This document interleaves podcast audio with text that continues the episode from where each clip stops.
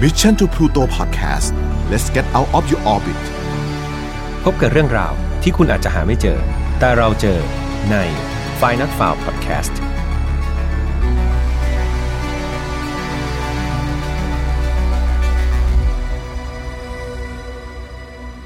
สวัสดีครับ ยินดีต้อนรับนะครับเข้าสู่ Final f a r Podcast ซีซั่นที่ 2 วันนี้คุณอยู่กับผมแฮมทัชพลเช่นเคยครับ เรามากันใน episode ที่ 65 แล้วนะครับ เร็วมากๆ วันนี้ผมแวะมาที่ห้องอัดของ Mission แต่ต้องบอกว่าวันที่มาอัดเนี่ยอากาศมันร้อนมากๆเลยครับ เรียกว่าออกไปนอกบ้านทีเนี่ยก็แทบจะกลับมาแทะมือตัวเองได้เลย เพราะว่ามันสุกพร้อมรับประทานใช่ไหมครับ คือแดดร้อนอากาศร้อนอย่างนี้นะครับยังไงเพื่อนๆก็ต้องดูแลรักษาสุขภาพกันด้วย เพราะว่าสภาพอากาศแบบเนี้ยมันก็ทำให้เราเจ็บป่วยได้ไม่ยาก โดยเฉพาะเรื่องอาหารการกินใช่ไหมครับสุขลักษณะอะไรต่างๆ รวมถึงโควิด -19 เองก็ยังไม่ได้จากพวกเราไปดังนั้น อย่าประมาทเด็ดขาดนะครับถ้าพูดถึงเรื่องร้อนๆนะครับก็จะคิดไปถึงดวงอาทิตย์ใช่ไหมครับถ้านึกถึงดวงอาทิตย์เนี่ยก็จะนึกถึงแดนอาทิตย์อุทัยอย่างประเทศญี่ปุ่นพอนึกถึงประเทศญี่ปุ่นก็ต้องขอขายของนิดนึงครับเรียกว่าอย่าพลาดนะครับสำหรับเพื่อนๆที่ชอบฟังไฟนอตฟาวตอนนี้เราได้ร่วมกับเพจดังอย่างซากุระเที่ยงคืน เรื่องเล่าจากญี่ปุ่นนะครับนำคดีดังๆในเพจเนี่ยมาเรียบเรียงแล้วก็เล่าให้เพื่อนๆฟังในแบบฉบับของไฟนอตฟาวเราเลือกออกอากาศในวันอาทิตย์นะครับดังนั้นใครที่ฟังแต่ตอนปกติทุกวันอังคารเนี่ยแล้วยังไม่เคยไปฟังวันอาทิตย์ อย่าลืมนะครับ และทีเด็ดอีกอย่างหนึ่งก็คือ เพื่อนๆที่ฟังทาง YouTube เนี่ยจะสามารถเห็นหน้าเห็นตาผมตอนที่เล่าด้วยนะครับ อาจจะมีตื่นกล้องบ้างก็ต้องกราบขออภัยไว้ณที่นี้ด้วยนะครับอะเข้าเรื่องกันดีกว่าเดี๋ยวจะมีคนแซวว่าขายของเก่งอีก คดีในวันนี้นะครับจะเป็นคดีในทวีปเอเชียครับแหมหลาย ๆ คนเรียกร้องมาอยากฟังประเทศเพื่อนบ้าน แต่มันไม่ใช่ประเทศที่เราคุ้นชินอย่างเกาหลี หรือว่าญี่ปุ่นนะครับ แต่ว่ามันเป็นประเทศที่อยู่ทางเอเชียใต้ครับ ซึ่งผมเนี่ยไม่เคยนำประเทศในแถบแถบนั้นมาเล่าให้ฟังมาก่อนเลยเนาะดังนั้น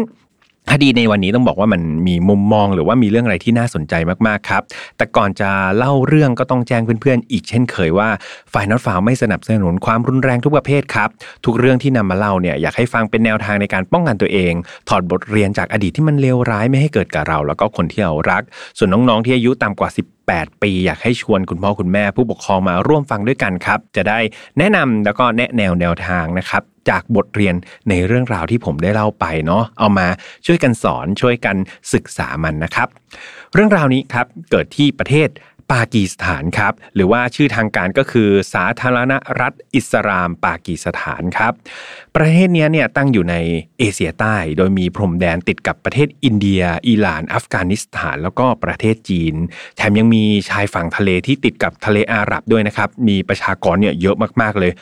150 ล้านคน ซึ่งก็ถือว่าเป็นประเทศที่มีจำนวนประชากรเนี่ยมากเป็นอันดับ 6 ของโลกกันเลยทีเดียวครับ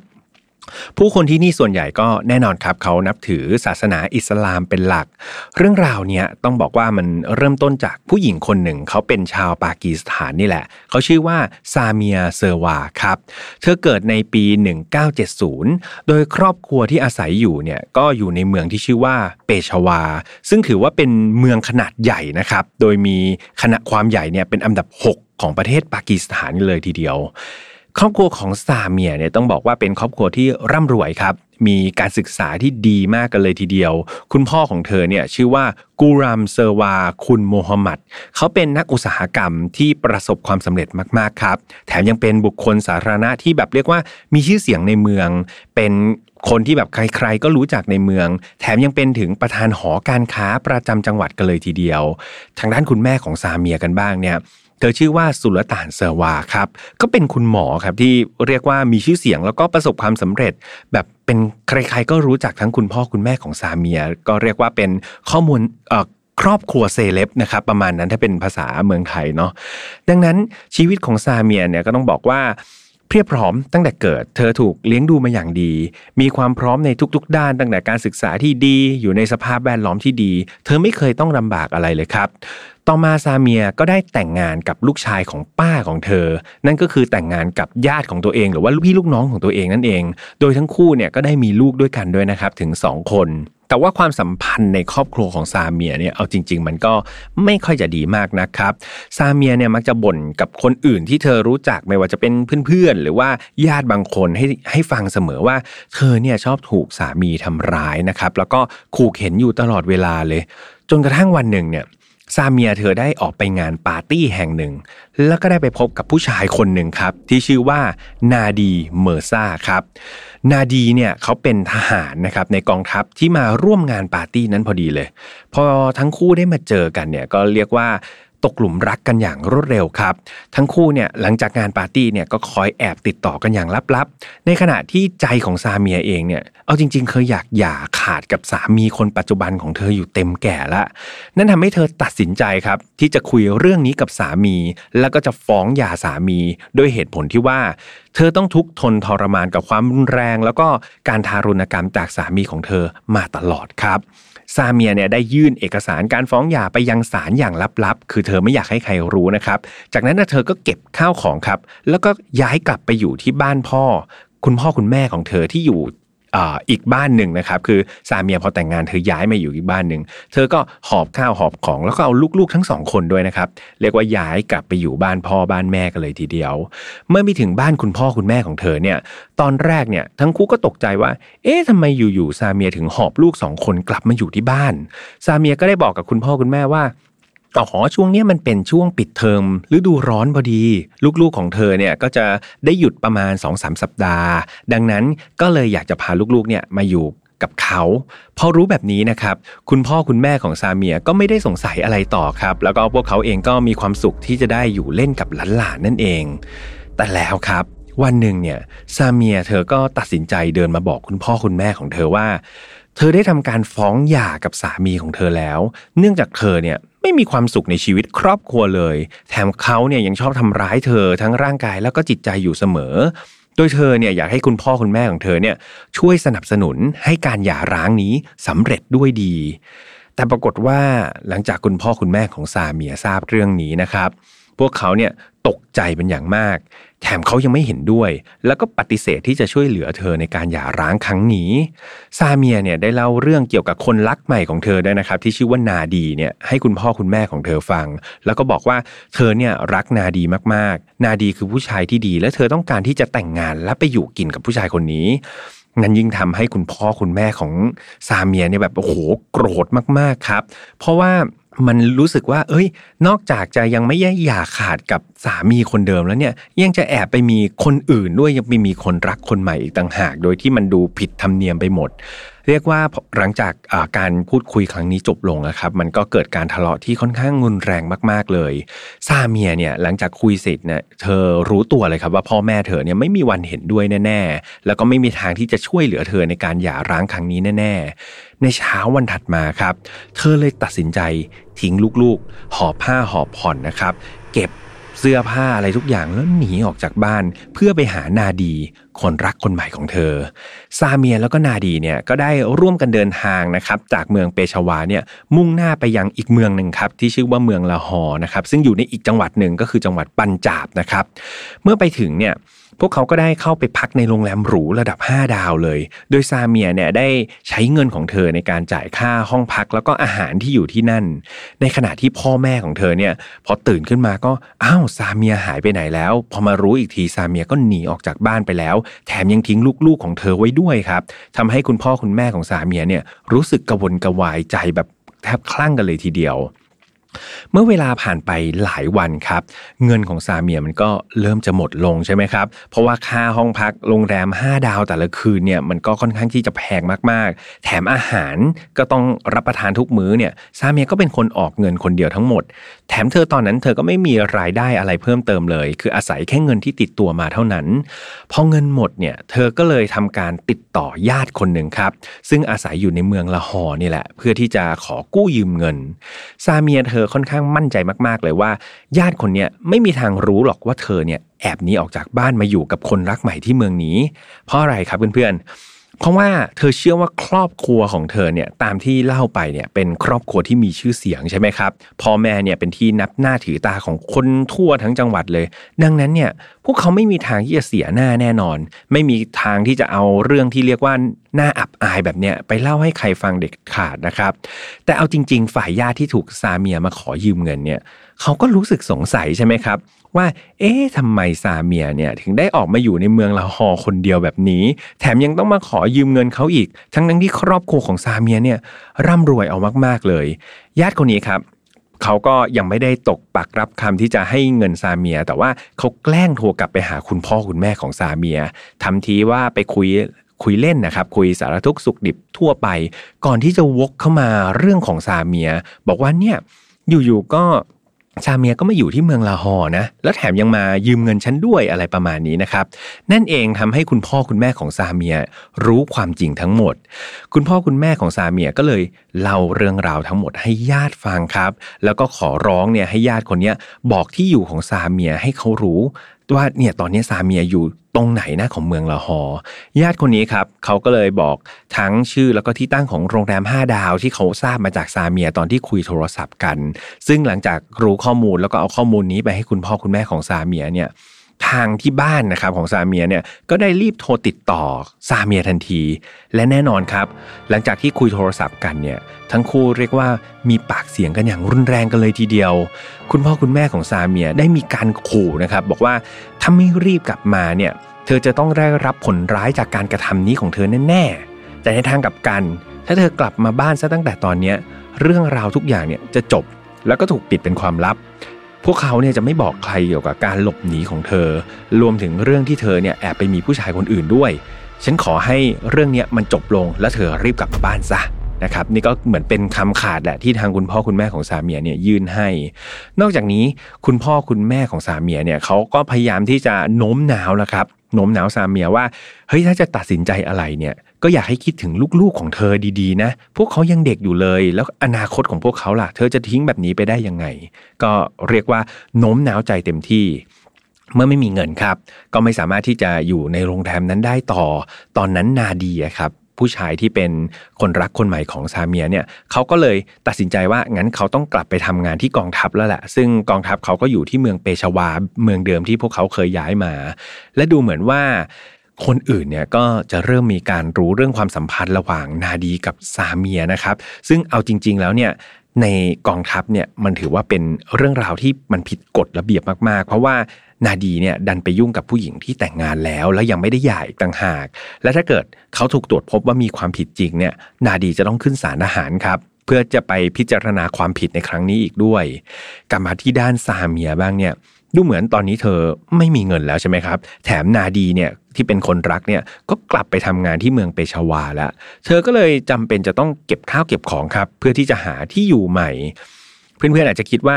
อย่างนั้นซาเมียก็อาจจะตัดสินใจกลับไปหาคุณพ่อคุณแม่ แต่ไม่ใช่ครับซาเมียเธอค่อนข้างที่จะหัวรั้นนะครับ แล้วก็ยืนหยัดในความเป็นตัวเองมาก เธอไม่กลับไปเด็ดขาด เธอเลือกครับที่จะไปอยู่ที่หลบภัยแห่งใหม่ในศูนย์พักพิง ดัสทาร์กครับซึ่งเป็นที่พักพิงสำหรับผู้หญิงในเมืองลาฮอร์คือศูนย์พักพิงแห่งนี้ครับดำเนินการโดยอัสมาเจอฮังเกอร์ครับซึ่งเป็นผู้ต่อสู้เกี่ยวกับสิทธิสตรีอะไรพวกนี้ เหตุผลที่ซาเมียเนี่ยเขาเลือกที่จะมาหลบอยู่ที่ศูนย์พักพิงแห่งนี้เป็นพิเศษเนี่ยเขาเพราะว่าเธอรู้ดีครับ ว่านอกจากที่เนี่ยเขาจะให้อาหารใช่ไหมครับ ให้ที่พักกับเธอแล้วเนี่ย ที่ศูนย์แห่งนี้ยังมีที่ปรึกษาด้านกฎหมายฟรีๆให้ด้วย แน่นอนว่าซาเมียเนี่ยเขาต้องการนักกฎหมายมากๆครับ ต้องการมาทำอะไร ต้องการมาช่วยเหลือเธอในการดำเนินการฟ้องหย่าสามีของเธอนั่นเอง แถมยังช่วยเหลือให้เธอได้แต่งงานกับนาดีด้วยนะครับ ต่อมาเนี่ยครอบครัวของซาเมียก็รู้นะครับว่าเธอเนี่ย หลบอยู่ที่ใหม่นะ ไม่ได้อยู่โรงแรม 5 ดาว แล้วไปอยู่ที่ศูนย์พักพิงดัสทาร์กเนี่ยคุณแม่ของเธอครับก็เลยได้ทำการติดต่อไปยังที่ศูนย์พักพิงแห่งนี้ เพื่อขออนุญาตครับที่จะเข้าพบกับซาเมีย พร้อมทั้งขอทำการพูดคุยเจรจาในเรื่องต่างๆ ที่เกิดขึ้น คุณแม่ของซาเมียเนี่ยก็ได้บอกกับศูนย์ว่าเธอเนี่ยรู้สึกเป็นห่วงลูกสาวมากๆเลย เป็นกังวลลูกเกี่ยวกับลูกสาวมากๆ อีกทั้ง เธอยังหวังว่าเนี่ยถ้าการได้พูดคุยแล้วก็ได้พบกับซาเมียในครั้งนี้อาจจะทำให้เธอแล้วก็คนในครอบครัวเนี่ยเข้าใจถึงเหตุผลของกันและกันมากขึ้นก็เป็นได้นะ รวมไปถึงถ้าหากได้พูดคุยกันแล้วเนี่ยพวกเขาเนี่ยอาจจะยอมรับในตัวนาดี คนรักคนใหม่ของซาเมียก็เป็นได้ ซึ่งถ้าหากตอนเนี้ยนาดีที่กลับไป ทำงานในกองทัพเนี่ยยังคงรักซาเมียอยู่เนี่ยพวกเขาอาจจะยินยอมให้ทั้งคู่เนี่ยแต่งงานแล้วก็อยู่กินกันก็ได้นะ หลังจากได้รับคำขอมาครับทางศูนย์ก็เลยกลับไปติดต่อซาเมียเพื่อบอกว่าเฮ้ยมันมีคำขอแบบนี้มาจากคุณแม่ของเธอนะ แจ้งข้อมูลแบบนี้ให้เธอรู้ครับ และดูเหมือนรอบนี้ซาเมียเองก็จะใจอ่อนครับ แล้วก็ตกลงที่จะยอมพบกับคุณแม่ของเธอ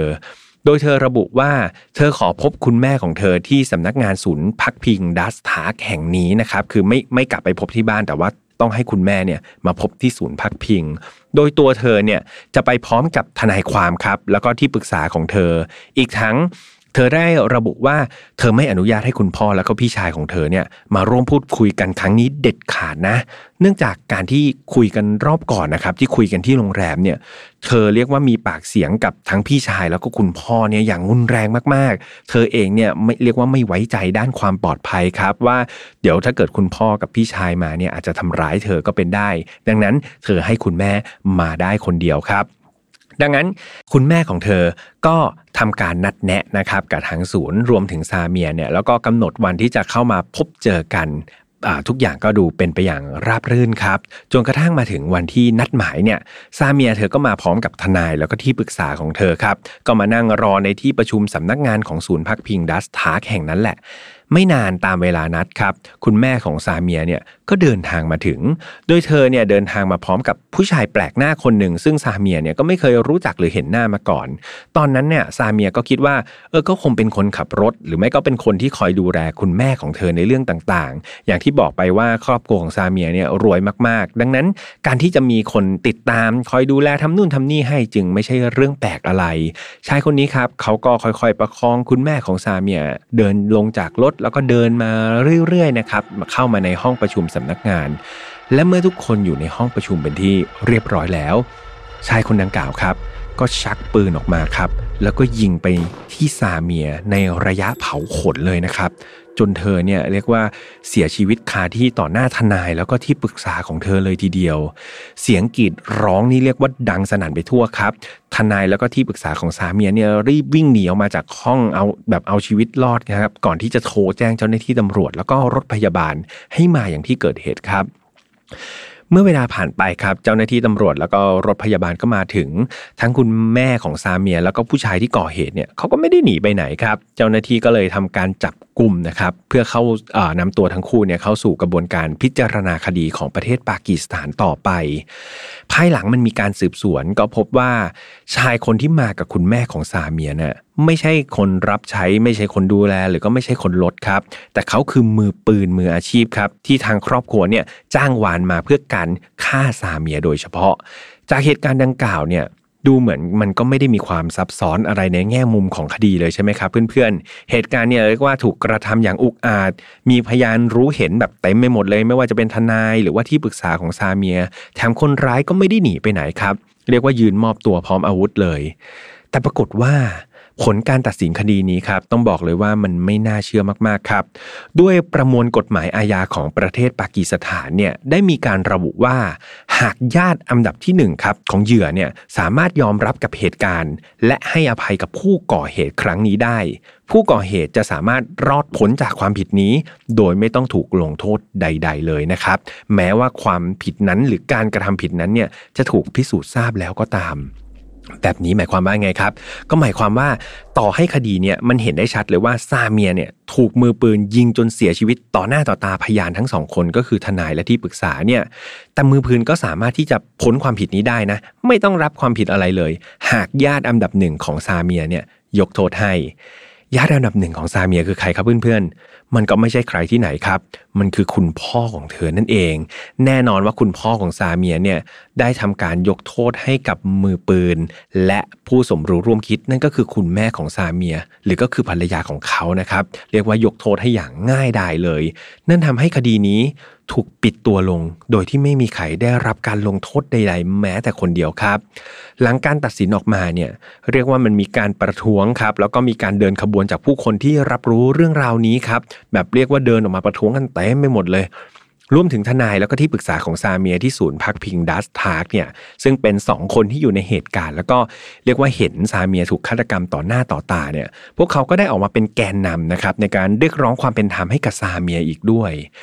แต่อย่างไรก็ดีครับ เรื่องนี้มันก็ใช่ว่าจะมีแต่คนที่คัดค้านครับ มันยังมีกลุ่มคนบางกลุ่ม แล้วก็กลุ่มศาสนาบางกลุ่มเนี่ยที่สนับสนุนการตัดสินครั้งนี้ครับรวมถึงยังคงผลักดันให้กฎหมายแบบเนี้ยคงอยู่ต่อไป โดยบอกว่าสิ่งนี้มันเป็นความชอบธรรมของครอบครัวของเหยื่อแล้วนี่ ก็ในเมื่อครอบครัวของเหยื่อไม่เอาความ มันก็ไม่ควรที่จะมีใครผิด อันนี้ก็เป็นสิ่งที่พวกเขาพยายามที่จะโต้แย้งออกมานะครับ อย่างไรก็ดีครับ สุดท้ายศาลก็ไม่ได้มีการรื้อฟื้นนำคดีนี้มาตัดสินใหม่แต่อย่างใดครับสามีเนี่ยถูกฆาตกรรมซึ่งซึ่งหน้าโดยที่ไม่มีผู้ใดต้องถูก นำตัวมาลงโทษ ซึ่งคิดแล้วมันก็เป็นอะไรที่น่าเศร้ามากๆเลยใช่ไหมครับเพื่อนๆทางด้านนาดีบ้าง นาดีก็คือคนรักของซาเมียที่กลับไปที่กองทหารครับ พอเรื่องราวนี้มันดังขึ้นมาเนี่ยแน่นอนว่าเขาก็ถูกนำตัวมาไต่สวนโดยกองทัพ แล้วก็ถูกลงโทษโดยการไล่ออกจากกองทัพ โดยพฤติกรรมที่ไม่เหมาะสมครับ นาดีได้หนีออกจากประเทศปากีสถานไปหลบอยู่ที่ประเทศอังกฤษนะครับ โดยปัจจุบันเนี่ยเขาก็ยังอยู่ในอังกฤษนั่นแหละแล้วก็แต่งงานพร้อมกับมีลูกสองคนเรื่องราวของซาเมียครับถูกนำมาเล่าต่อในสารคดีของ BBC ด้วยนะครับชื่อเรื่องว่า License to Kill นะครับ เผื่อเพื่อนๆ อยากจะไปตามไปลองดูในสารคดีแห่งนี้ ซึ่งในสารคดีนี้ครับมันก็ไม่ได้มีแค่คดีของซาเมียครับแต่ว่ามันเป็นคดีลักษณะเดียวกันอย่างเงี้ยครับคล้าย ๆ กันเนี้ยหลาย ๆ คดีเลย โดยผู้ที่เป็นเหยื่อส่วนใหญ่ก็มักจะเป็นหญิงสาว ทางประเทศเอเชียใต้แถบแถบนี้นะครับหากเพื่อนๆสนใจก็ลองไปดูเพิ่มเติมได้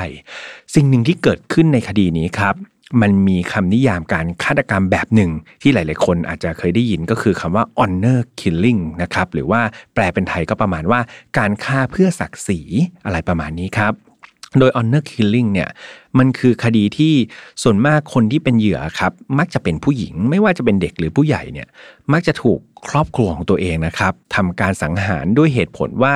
การกระทำบางอย่างเนี่ยมันทำให้ครอบครัวต้องอับอาย ยกตัวอย่างเช่น ผู้หญิงที่หย่าร้างจากสามี หรือว่าไม่ยอมแต่งงานกับคนที่แบบครอบครัวจัดหาไว้ให้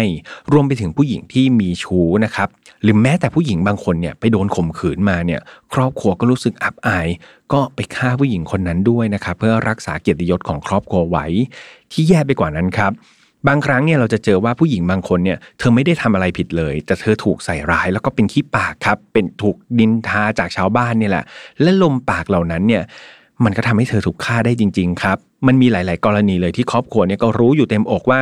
ลูกสาวเขาหรือว่าญาติผู้หญิงของเขาเนี่ยก็ไม่ได้มีความผิดอะไรนะ มันเป็นเพียงข่าวลือ มันเป็นเพียงเรื่องที่ถูกกุขึ้นมา แต่พวกเขาเนี่ยเลือกที่จะลงมือฆ่าครับเพื่อรักษาเกียรติยศของครอบครัวไม่อยากตกเป็นขี้ปากของใคร และมันก็ไม่ใช่แค่ผู้หญิงนะครับ เอาจริง ๆ ผู้ชายเองเนี่ยก็ สามารถที่จะถูกฆ่าเพื่อรักษาเกียรติยศของครอบครัวได้เช่นเดียวกัน ยกตัวอย่างเช่น ถ้าผู้ชายคนนั้นเนี่ยถูกจับได้ว่าเป็นคนที่รักร่วมเพศ หรือว่าไปคบชู้กับผู้หญิงคนอื่นเนี่ยหรือว่าแม้แต่ไม่